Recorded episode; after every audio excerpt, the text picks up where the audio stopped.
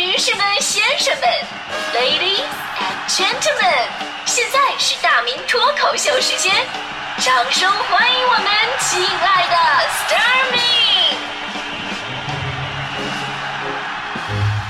好，欢迎各位来到今天的大明脱口秀，我是大明。最近呢，全国大部分的城市都已经感受到了初冬的寒冷了。就是咱比方说北京啊，呃，北京呢受冷空气影响，这两天最低的温度我看了一下，已经到达了两度左右了。而且这时候啊，就是刚跟那个跟那个那个供暖啊，好像差了几天。北京好像是明天吧是供暖，所以说这两天我看朋友圈就有人分享，哎呀，在这个家里边取暖的一些秘籍，怎么样在家里边没有供暖的情况之下，而且还能不费电的取暖呢？其实很简单，你可以去墙角取暖，因为墙角有九十度啊。躺在地上呢，也许会更暖，因为地面有一百八十度呢。啊，还说说，如果啊你继续怕冷的话，你可以自转一周，那自转一周有三百六十度。但是如果你还是怕冷，你可以去人多的地方找一人，因为重力熏他千百度啊。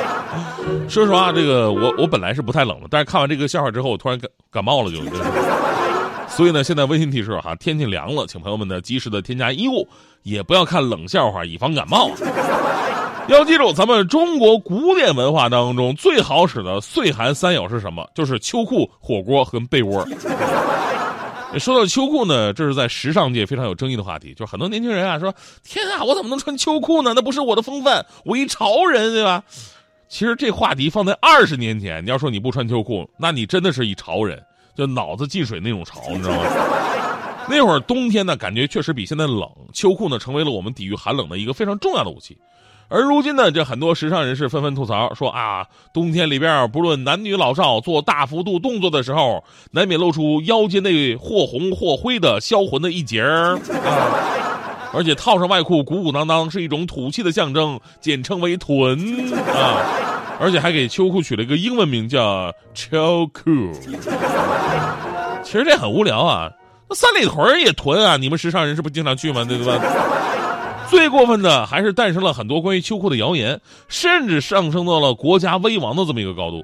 这个谣言你肯定听过，说这个穿秋裤啊会令人丧失抗寒基因，说在秋裤的溺爱之下，人腿部的肌肉跟运动神经会退化，只需要给三代人连续套上秋裤，大约是六十年，该人群中腿部抗寒的基因就会降低到千分之一以下。那个时候。他们就选择冬天来跟我们打仗，我们根本抵抗不了，因为穿秋裤跑得慢，不穿秋裤就被冻死了。我爸，我爸以前是当兵的嘛，我爸以前当兵的，就在艰苦朴素啊这方面就特别的执着，就从小他让我洗脸就用那种凉水洗。这两年我爸就听信那个谣言，死活不让我再穿秋裤了，还说什么哎呀你肉那么多，动一动还能瘦一点啊，热胀冷缩嘛的。所以今天我在节目里边必须跟大家伙把这个谣言给破了。啊，在医学、在科学界吧，确实有关于所谓的啊什么经常使用的器官它就发达，不用就会退化的这么一个说法。而且这种情况呢，确实是可能通过遗传慢慢延续下去的。但是呢，这个说法归说法，它不适用于所有的领域。比方说穿秋裤就不适用。有科学家做了一个实验，就把老鼠的尾巴给剪掉了，然后让断尾的老鼠继续生小老鼠。那结果不用想，你知道吗？小老鼠一定是带着尾巴出生的呀，对吧？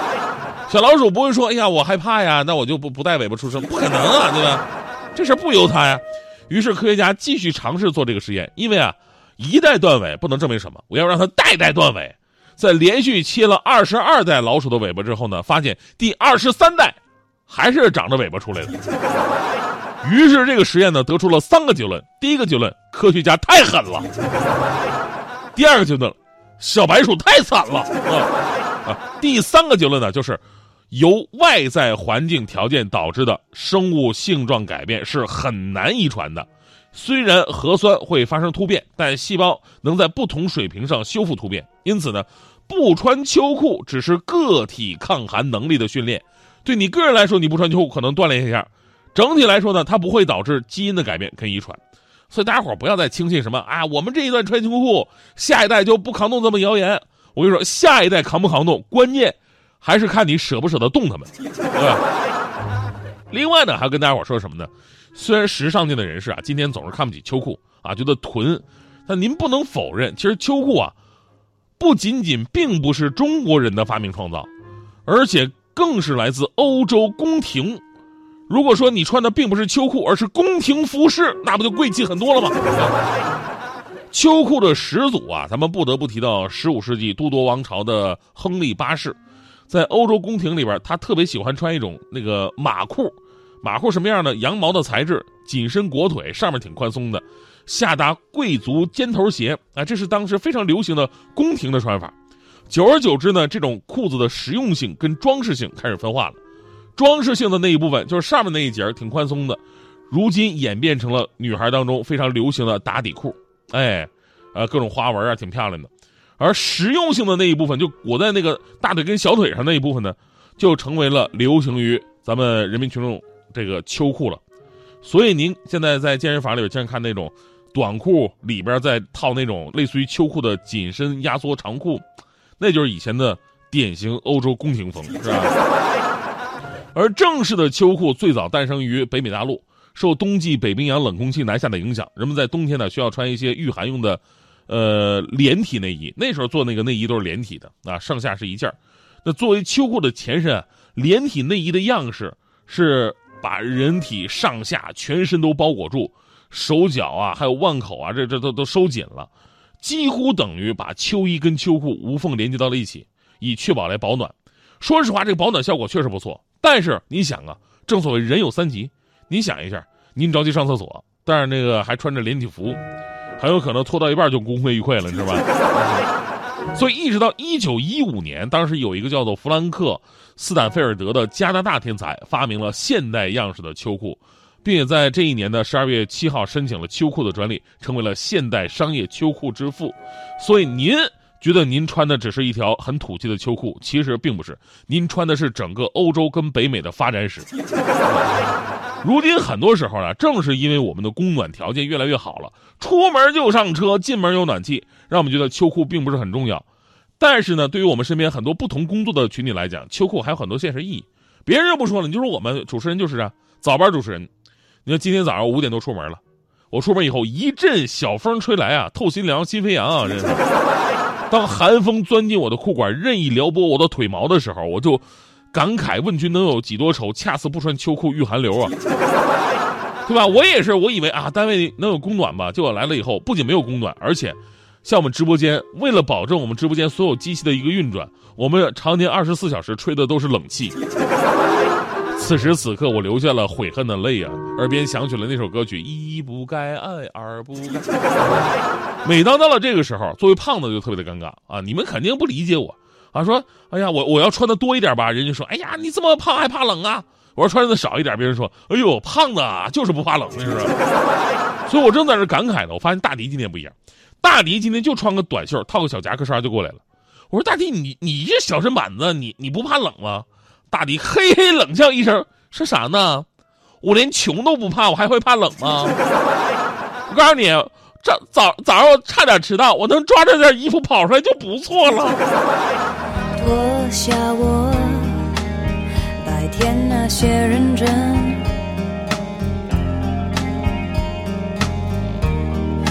关起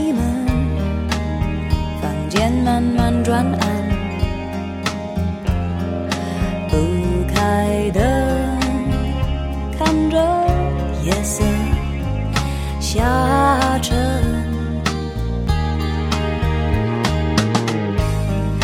再爱你依然是两个人。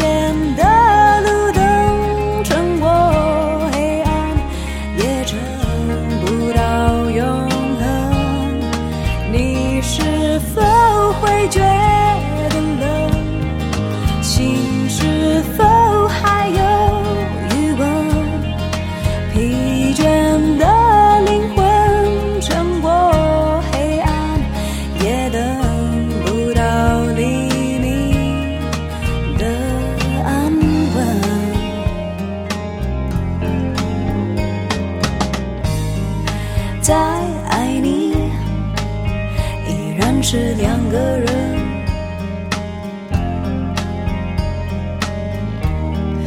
不管乎缘分不缘。